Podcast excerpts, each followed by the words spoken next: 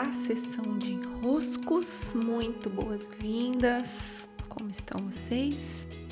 Sou Paula Quintão e aqui estamos nós para mais um dos nossos episódios via podcast. E o melhor, num especial rumo a 500 episódios via podcast.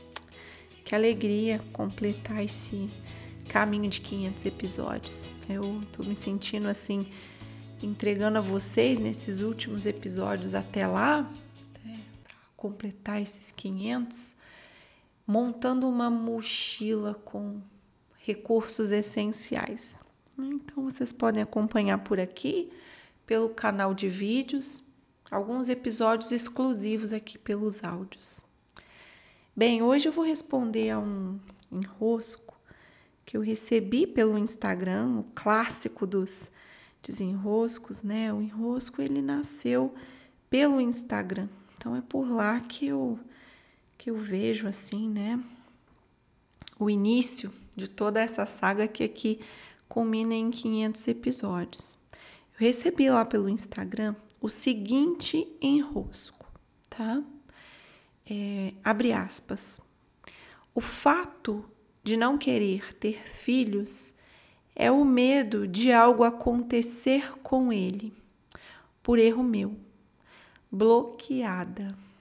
Vejam aí esse enrosco sobre trazer ao mundo um filho e, logicamente, a vontade de que esse filho fique é, bem cuidado, preservado.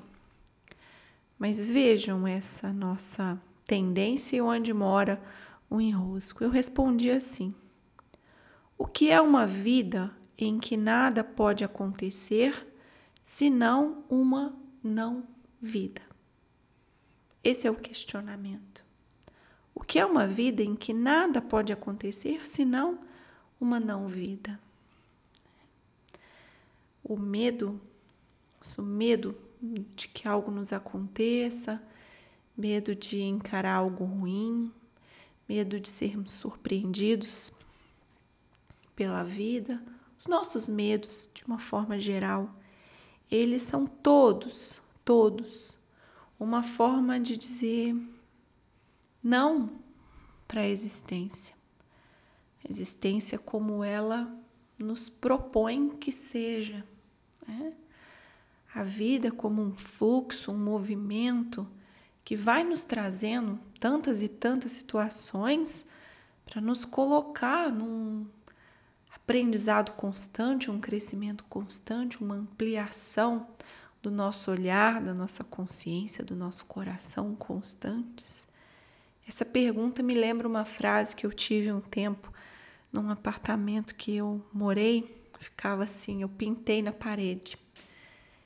É um, uma frase do filme eu vi no filme Quincas Berro d'Água, é, que é baseado num livro do Jorge Amado. E o filme começa ou termina com a citação do Jorge Amado, que diz assim: só tem que chorar a morte quem morreu sem ter vivido.